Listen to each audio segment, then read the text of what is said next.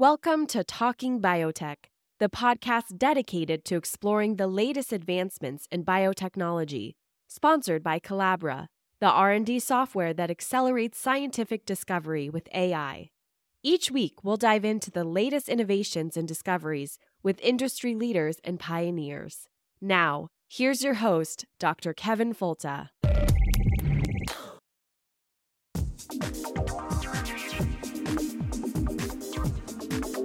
I want to see science serve a useful purpose to improve the standard of living for all people. Why is anyone fighting food advance? A very small percentage of the world's population is fortunate enough to have the luxury of turning down food. We've arranged a society based on science and technology in which nobody understands anything about science and technology. You can't build a peaceful world on empty stomachs and human misery.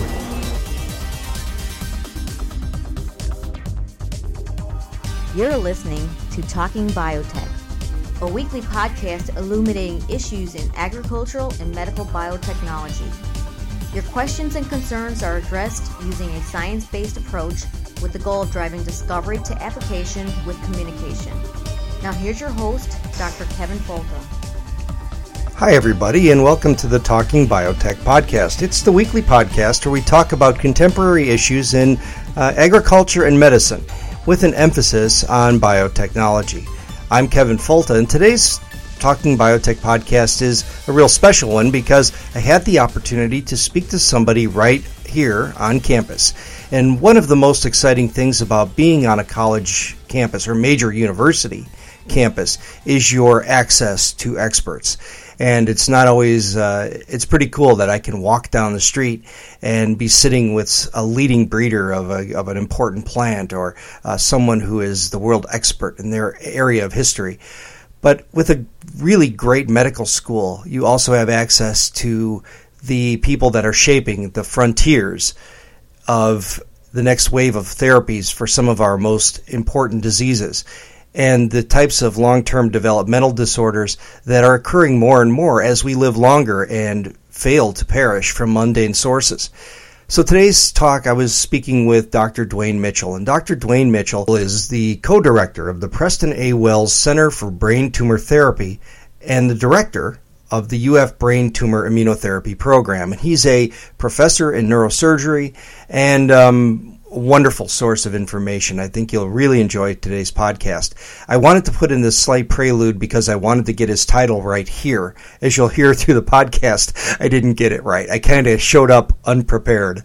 Um, we I, we've been on the calendar for forever to do this interview. And when the time came, I had a million distractions, ran across campus and forgot my notes. So he had to do his own introduction, which is kind of bad form, but but it was a wonderful interview that I think you'll really enjoy. So now to the interview with Dr. Dwayne Mitchell.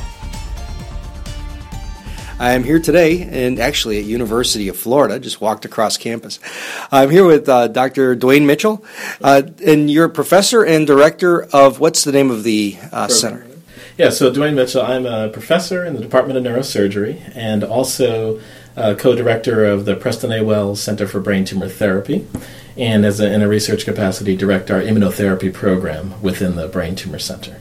And that's why I was so excited to talk to you because immunotherapy has become not just a almost a buzzword on the tip of many people's tongues that it's become a very promising new alternative potentially or new therapy that can work well for different cancers.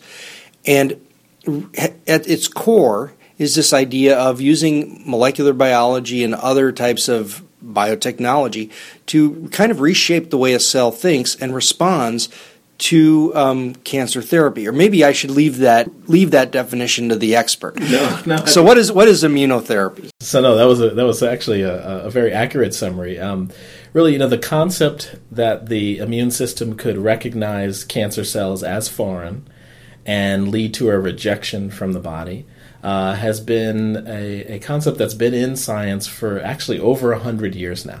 Um, early, very early on, pathologists and surgeons who were observing cancers that were taken out of patients oftentimes under a microscope could see that there were immune cells infiltrating uh, these tumors. And so the hypothesis that perhaps this was the body trying to fight off those cancer cells uh, was born. And the field of immunotherapy or cancer immunotherapy really uh, comes out of the realization that obviously, in a patient who's developed cancer, their immune system has not effectively eradicated those tumor cells. And cancer immunotherapy is attempting to boost the Im- immune system in such a way that it now recognizes those tumor cells as something that doesn't belong in the body and effectively leads to their rejection. And so there's a lot of approaches that people have taken to trying to elicit these types of responses. And as you mentioned now, really over the last five to 10 years, we've seen some remarkable advances in engaging the immune system in a productive way in patients with cancer. Okay, so maybe there's maybe a couple ways we could break this down. But is one of these ways taking the existing immune system components, like say T cells, and giving them new instructions, or is it something like uh, mobilizing? I think the other half of this is mobilizing things like viruses mm-hmm. to become basically weaponize them against cancer? Or are there more than that? Well, there there are um, a number of approaches, uh, and you've highlighted two, I think, of of what I would call one of the, two of the more contemporary approaches that have really shown some significant advances in the clinical setting. I think we we broadly um, think of immune therapies as perhaps putting them in a few buckets. One of them, which has been around for a long time, is something called cancer vaccines, where you're trying to present the antigens in a tumor cell to the immune system in a more effective fashion. Uh, the other, as you described, is something we would call adoptive cell therapy, where you're actually harnessing immune cells from the body, modifying them in some way, and typically expanding them to very large numbers, like T cells, for instance, and then giving back or adoptively transferring these immune cells back to a patient. So that that's called adoptive T cell therapy. And you highlighted genetically engineering as a way of um, using molecular biology to even engineer those T cells to be more effective at fighting cancers or to recognize those cancers. And that's been a, uh, a particularly effective approach in some uh, malignancies such as leukemias and lymphomas.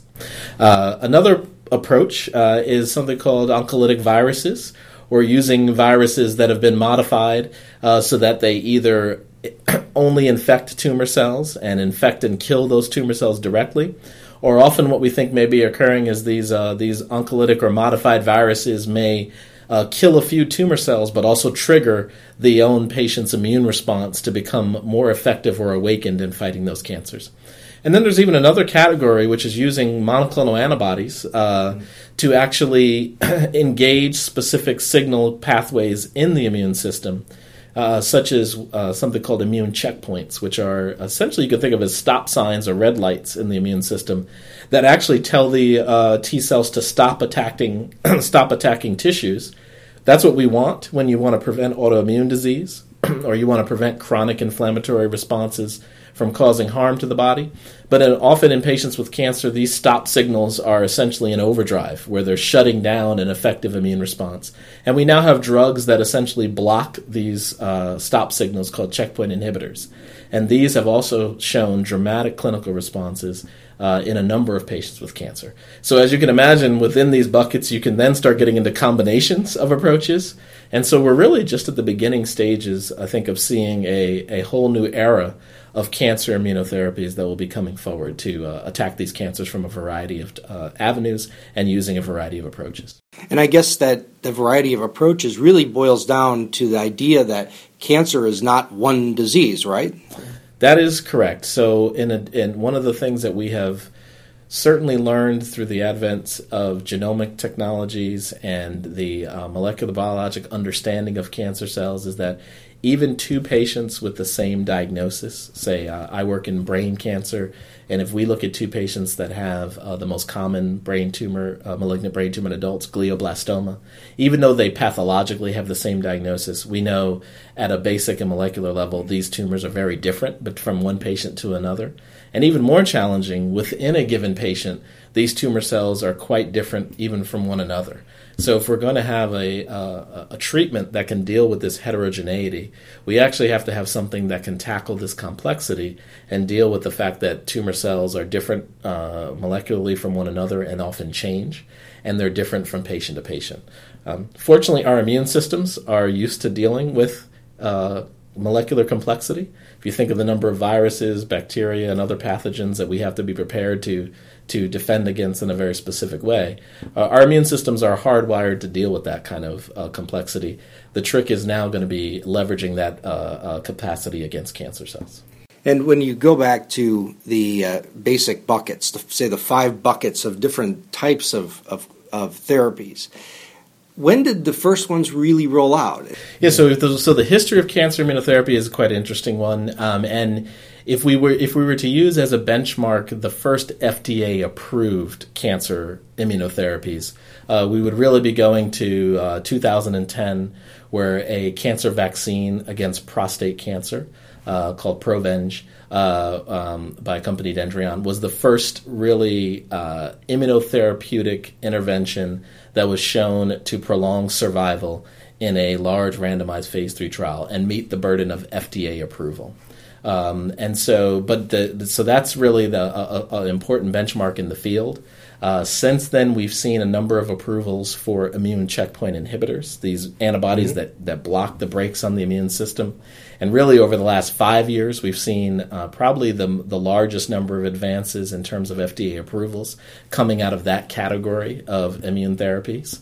Um, and we're beginning to see the first wave of uh, adoptive T cell therapies uh, maturing in terms of phase three trials and potentially coming up for uh, uh FDA approvals as well, either from early phase, uh, uh, earlier phase trials or definitive phase three trials. So that's that's the history of approvals over the last really seven years. but the histories of clinical trials and clinical approaches, as I mentioned, that dates back almost as early as the initial observations of immune cells being present in cancer, we've had a number of uh, uh, scientists and physicians who've been tr- uh, evaluating uh, the ability to elicit immune responses in clinical trials over the last several decades. So, some of the ways in which we uh, typically in this podcast, we talk a lot about genetic engineering mm-hmm. and the ways that we use the tools of modern molecular biology to solve complicated problems for people. And I guess a couple of these therapies, particularly, it's um, probably the uh, T cell enabled therapies and also the um, virus. Mm-hmm. Um, what, what do they call this one? Uh, oncolytic viruses. Oncolytic viruses. Mm-hmm. Yeah, these are really seem like the two big areas, and, and, monoclonal antibodies too, I suppose, that are manufactured. But these seem to be the major ways in which which they are engineered. And what are some of the features, say, of, of either the T cell or the viral oncolytic approach? That involve aspects of re engineering a virus or a T cell to now target cancer. Absolutely. So I, I could talk some about uh, even approaches that we're using right here at the University of Florida that are taking advantage of molecular biology and, and genetic engineering approaches to attack cancers. So one of the um, limitations that we have in uh, having the immune system engage uh, tumors in a, in a specific way is that the number, the sheer number of tumor-specific T cells that are circulating in the body can be limited, limiting. Mm-hmm um, if, in terms of comparing the, the, the mass of tumor cells that may be present in a patient with cancer. One simple hypothesis is that if we could generate a large enough number of tumor specific T cells, uh, that these T cells could tilt the balance of the immune system in favor of rejection. Well, one way of doing that is if you have a target that you know is expressed in those cancer cells, is to actually genetically modify the T cell with a receptor that is now very specific for that tumor antigen. This has been done a number of ways, but one uh, uh, common and effective approach is to use uh, a surface bound protein that's present on the on tumor cells and to generate an antibody receptor that actually an antibody that actually recognizes those proteins but now to link that antibody recognition, which can be very high affinity and very specific, with the signaling domain of a T cell receptor. So these are called chimeric antigen receptors. They essentially bring the best of recognition from an antibody with the signaling and killing capacity of a T cell receptor.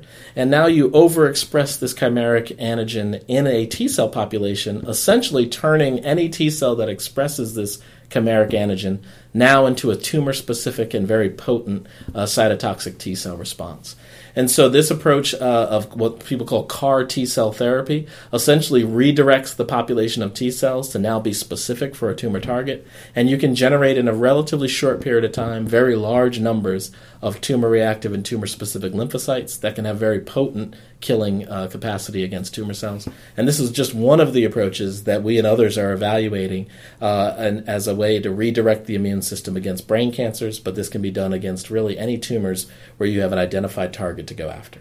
Okay, that's really cool. So let me unpack that a touch, just for the audience that you know you, you might have might have lost a couple of them there, sure. but um, the basic idea is that you have uh, cells that are tumorigenic or cancer cells that have a, that present a specific like protein on the surface. So kind of a signature that says um, that's consistent with a cancer cell morphology, and um, and they have these surface antigens that now you can use as a target. That if you can find something that would attach or attach to them, or maybe uh, recruit a T cell to them, almost like a lock and a key. Mm-hmm. So you got a lock on the tumor cell, you got a key on the T cell, and it matches. And and then the nice part is though is that it's not just a key that turns the lock. When it turns the lock, it excites the T cell to become um, what would be the word? It mobilizes it to, to, a killer T cell. To be a killer T cell. Okay, and uh, and destroy the cell. And so this is it's a that's a and this is a more and more common therapy, right? Like for leukemia, I think is very successful. Remarkable uh, effectiveness in some leukemias and lymphomas, and uh, we are at the early stages of evaluating these approaches in solid tumors. There are some uh, additional challenges when going after solid tumors that we're seeing, but I think this is an extraordinarily promising approach, and in fact, uh, one of the most potent approaches we've seen for being able to, to harness the power of the immune system against cancer. Well, this is really exciting so far. So, uh, what we'll do is we'll take a break here, and then we'll come back on the other side and talk a little bit about the viral oncolytics uh, area. We'll talk about some of your work and some of the promise for the future. Uh, it sounds great. This is uh, the Talking Biotech podcast. We're talking with Dr. Dwayne Mitchell, and we'll be back in just a moment. Today we offer a PSA. Not the PSA test, but as you'll see, that ain't a bad idea either. You see, your host has enjoyed a lifetime with a happy colon. When you hit a certain age, physicians request preventative measures to ensure the fidelity of that chunk of the alimentary canal. Now, Kevin, have you ever had any symptoms or problems? Well, no. and in fact, you know, I thought the test was a waste of time. I mean, I've always had a great diet, lots of exercise, no family history, and never any symptoms either. Um, my large intestine has worked for a half century in complete darkness and wasn't sure that putting a light up there was a good idea. Uh, I hated to lose the two days of work between the prep and the test, and it seemed like a huge hassle to have to have you, you know, drive me there and then drive me home. Well, you went anyway, so how was the prep? Well, drinking gallons of laxatives, it really was no big deal. Just couldn't wander far from home, loads of laundry done. But the test itself was absolutely nothing. They knocked me out, I woke up, everything was fine. But why did you ask me to bring it up here? Because they found six polyps. And one of them has a rather chunky adenoma, and that means it's tissue that could have been problematic down the road. And see, certain types of colon cancers begin with these kinds of polyps, so they removed it. No big deal, I don't even notice. It. And then I got to see the insides of my uh, body are a funny baloney color. So you're okay now? Absolutely, no effects at all. And in fact, now that I'm a few grams lighter, I think I run and bike a little faster. But the important news is that preventative measures are important and effective. And at the end of the day, it's no big deal. So there you have it, right from the horse's rectum. Talk to your healthcare advisor today and get a date with that camera on the end of a noodle. It beats suffering from the potentially deadly disease. And now back to the Talking Biotech podcast.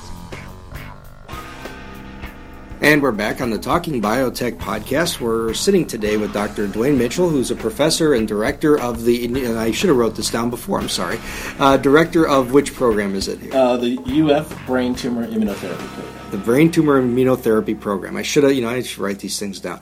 It's nice because you walk, if I'm at home and I'm on the computer and I'm talking to you via Skype from you're in England and I'm here, I get it all exactly right. But I walk across campus, I carry a thermos and, a, and glasses. Okay, so um, what I'd like to do in part two is talk a little bit about this viral onco- viral oncolytic method, and then talk about what's happening here at University of Florida because it's a cool place, and, and I'm glad that you're here. This is really exciting to know this is happening in my town. Um, so uh, Viral Oncolytic kind of stole the spotlight on this a little bit last year with the 60 Minutes special. And yeah, this is the group from Duke who uh, was showing efficacy by rearming specific types of viruses. And that was kind of the sexy part. Here we are taking viruses like poliovirus and kind of reprogramming them to attack cancer cells. Yes. could you tell us a little bit more about either that work and kind of how it works, and then maybe other ways in which the same approaches are being used? Absolutely. So, the premise behind uh, u- using viruses to attack cancer cells is that we know uh, when a vir- many viruses, when they replicate inside a cell, the way that they spread from cell to cell is they actually kill the infected cell and release the progeny of viruses that have been incubating inside that cell so that it can effectively spread neighboring cells. And so the concept behind this is if you could uh, re engineer a virus so that it's specifically replicated in cancer cells and not normal cells, you could essentially use the natural uh, lytic or killing uh, process that viruses uh, induce when they burst out of a cell to now kill tumors. And the initial uh, efforts at this were to uh, engineer these viruses, and there have been a number of different viruses that have been engineered uh, to have this type of specificity herpes viruses, measles virus, polio virus, many others. But the idea now, if they have been uh, uh, genetically modified so that they can only replicate and kill tumor cells, you could really have a very specific uh, tumor targeting um, uh, approach, but now take advantage of what viruses have figured out how to do very well, which is spread inside the body.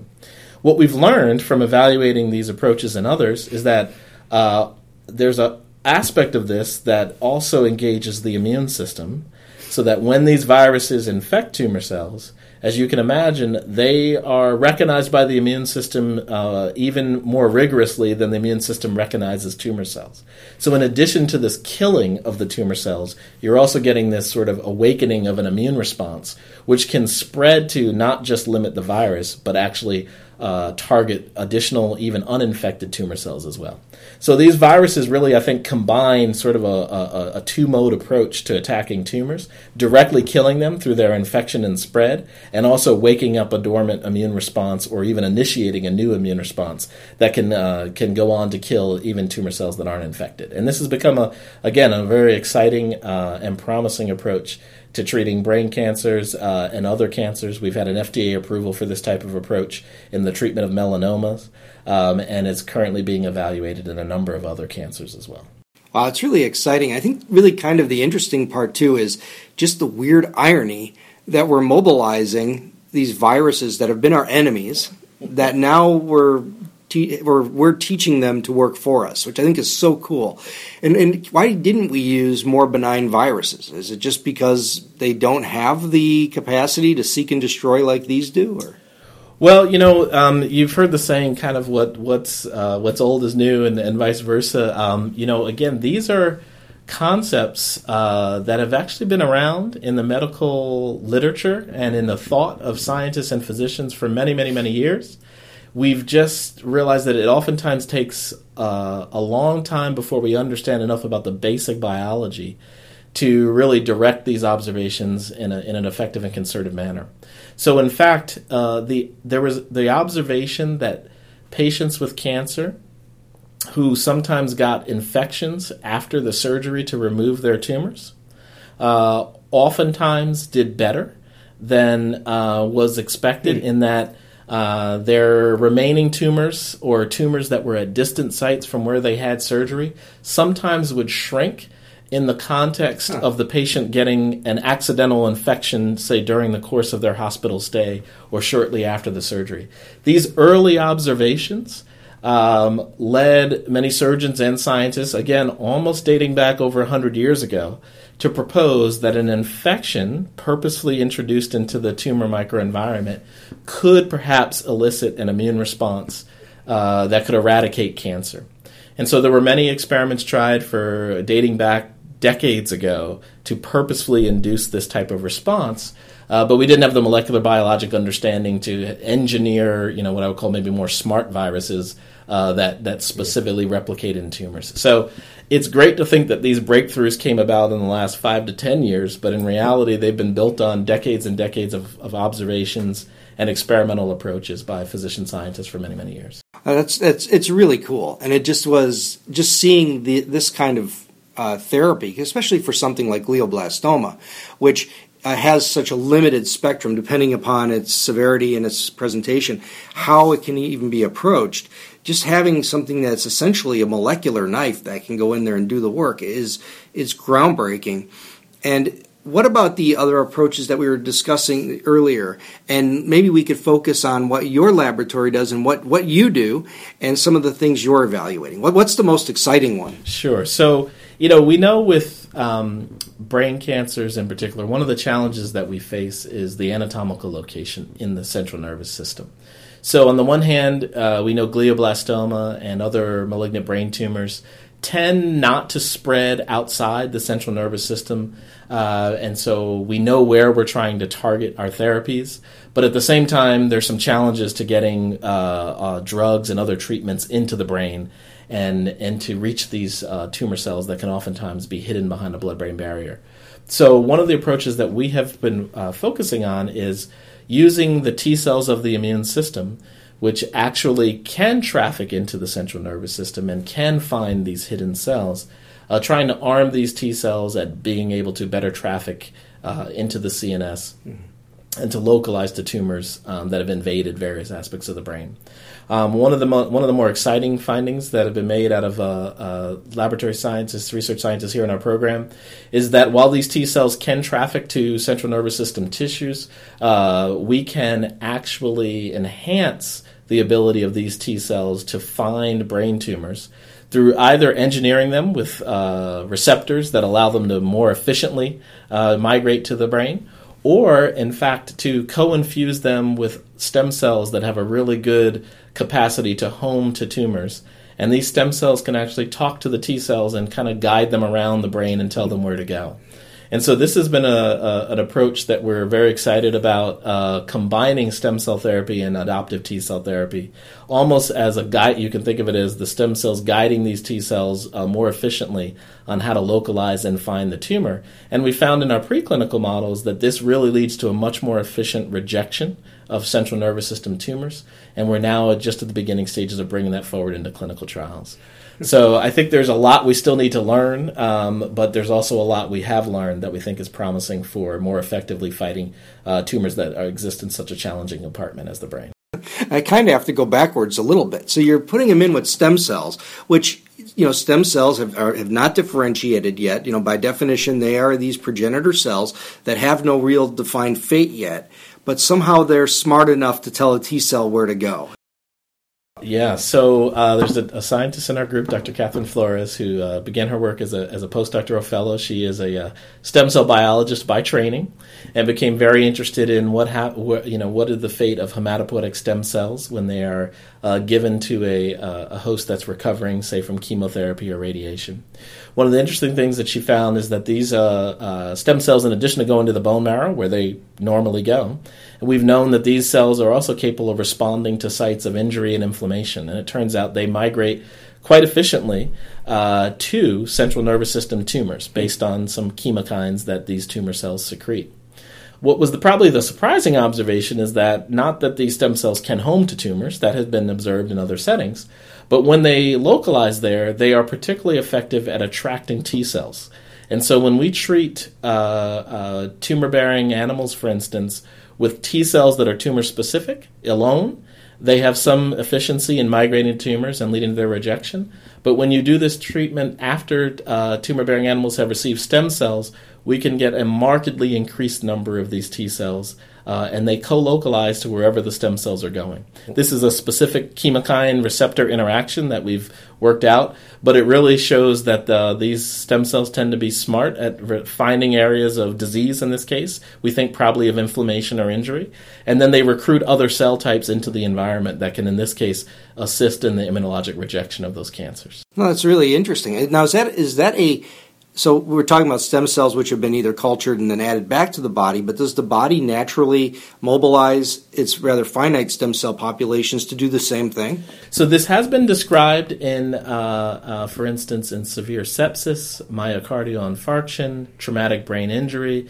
something that's that's referred to as emergency hematopoiesis. Okay. It's thought to be a very uh, early response that stem cells undergo a proliferative, uh, uh, capa- increased proliferative capacity, and also push out uh, a large number of myeloid progenitor cells, presumably to respond to inflammation, tissue damage, and repair. Uh, it's been a little bit less described in the spectrum of uh, developing cancers, although not not completely undescribed and whether or not in the normal physiologic state these cells that are pushed out are contributing towards tumor rejection, tumor repair, uh, or the persistence of cancers is still something that uh, we're just beginning to elucidate. But we found that when you combine the capacity of these cells with specific uh, cancer immunotherapy, they can be quite potent in enhancing the immune response. And this is one of the things we're very excited about bringing forward into the clinic in a new way. No, it's really interesting. I mean, as a guy, I'm very interested in stem cells. I've worked with them my whole career, but also root cells and leaf cells. But uh, I had to throw that in. Uh, but here's another question, though: is that you're saying that there's uh, um, chemokines, so they're molecules that are secreted by the tumor cell that, um, for whatever reason, but they're being used to kind of, in this case, the stem cells are exploiting that to guide them to the tumor cells.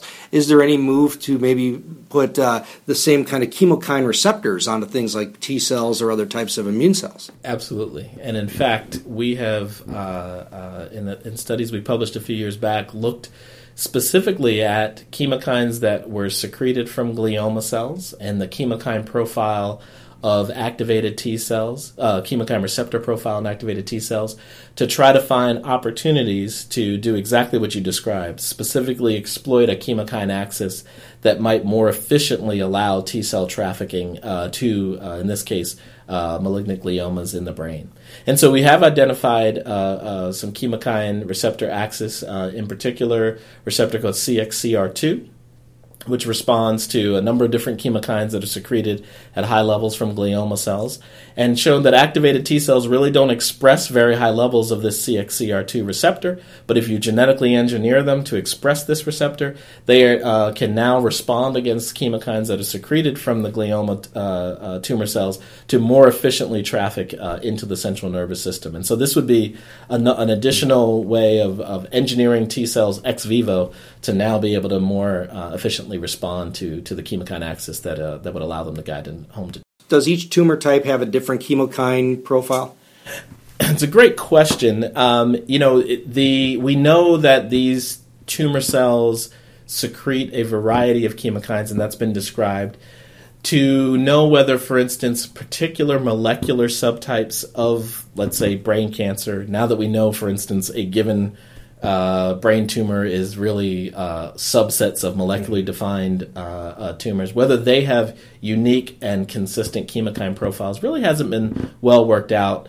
And we also know that our treatments that we deliver can modify this. So when you give a radi- give radiation, which is a common uh, treatment for malignant brain tumors, this will alter the chemokine, as you can mm-hmm. imagine, the chemokine profile and response of those tumor cells. Chemotherapy may as well. Mm-hmm. So systematically understanding, you know, what chemokines are produced at what time and during the spe- during what spectrum of normal treatment is still something that requires uh, quite a bit of additional work. Um, but we think there are opportunities to do that kind of profiling and then perhaps more intelligently figure out how to engineer cells to be more efficient in reaching these uh, central nervous system tumors. Well, very good. So, what about other things that are happening in your laboratory and, and here at University of Florida with respect to other types of therapies? Sure. So, I think there's a couple of things that we're that are uh, you know on the horizon and that we're excited about, and a few things that we're we're already evaluating in clinical trials. So, one of the I think nice things about the uh, program here is we do have a preclinical discovery laboratory effort all the way through uh, early phase clinical trials and have um, uh, currently ongoing uh, a phase two clinical trial looking at adoptive T cell therapy.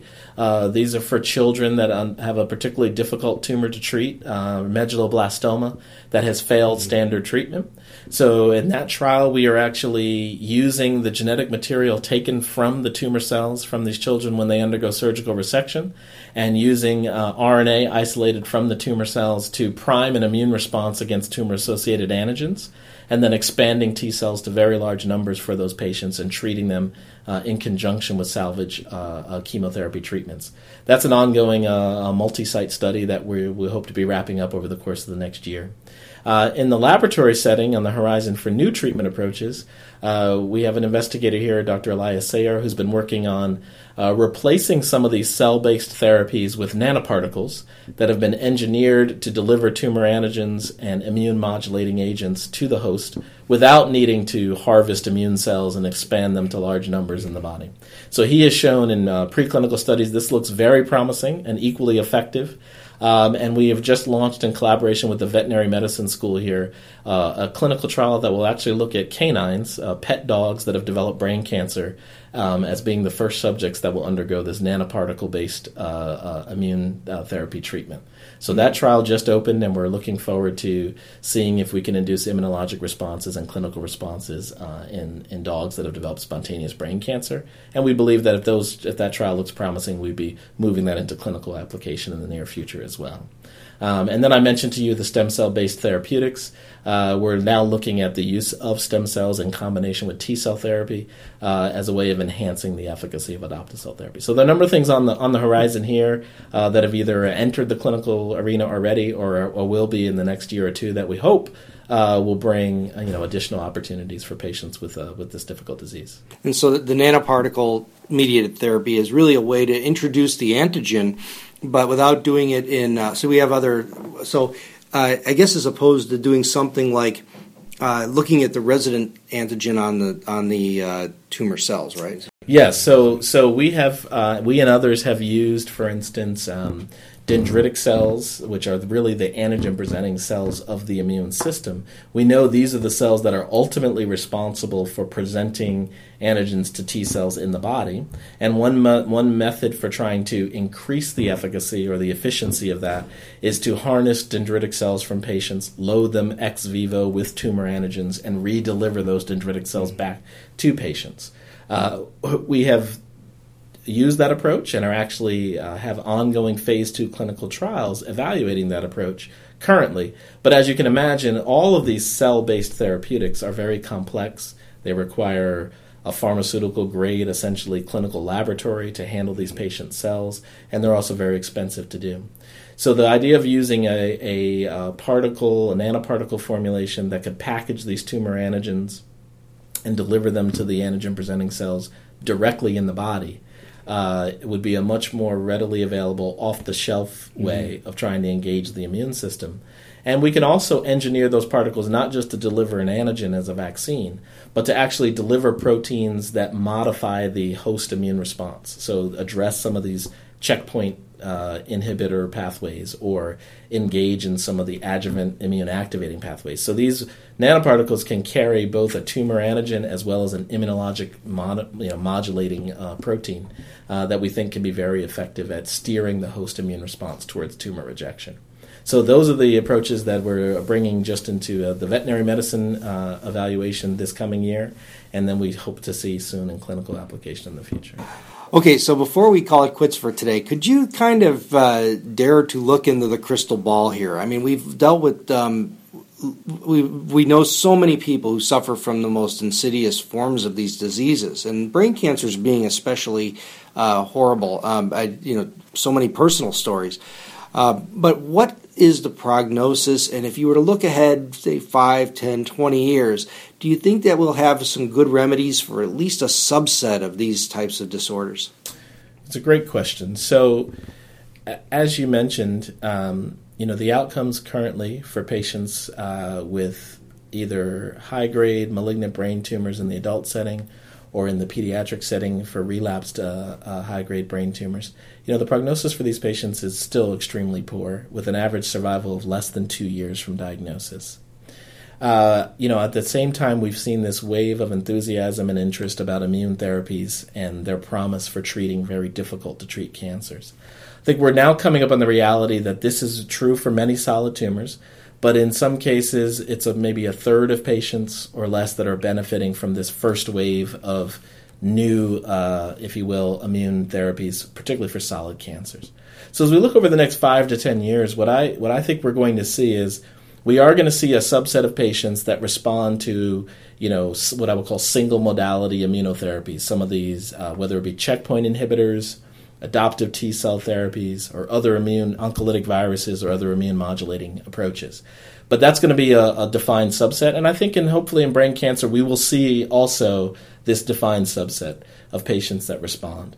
Where I think the future is going is, is we need to understand what's happening to that other two thirds of patients in some cases that are not responding. What are the mechanisms of resistance? And how do we overcome those mechanisms of resistance?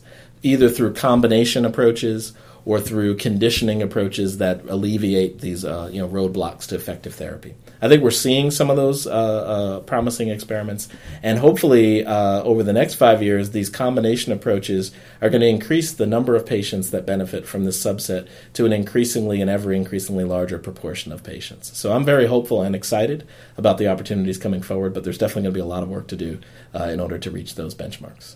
Well, thank you very much, Dr. Mitchell. Thank you so much. Just really appreciate your time here today. Um, if anyone wants to know more about what you do and maybe your program, could you direct them to a website or maybe a place to learn more? Uh, so yes, if people would like to get more information about our program, uh, they can go to braintumors.ufhealth.org. Uh, that will take them to the Preston A. Wells Center for Brain Tumor Therapy website, and under the Research tab, they will see the UF Brain Tumor Immunotherapy Program. Okay, thank you so much for your time today. Best wishes going forward, and I'm so happy that you're here on our team. Thank you so much. Excited to be here, and thank you.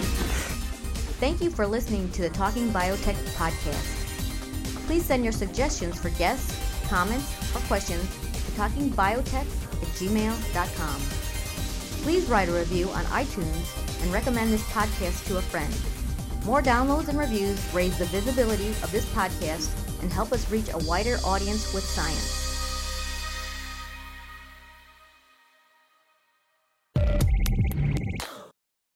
You've been listening to Talking Biotech, sponsored by Colabra, the platform that bridges the gap between siloed research tools. With Colabra's electronic lab notebook, scientists can work together in real time, sharing data and insights with ease. Revolutionize your research collaboration. Sign up for a demo today at colabra.app. C O L A B R A dot A P P.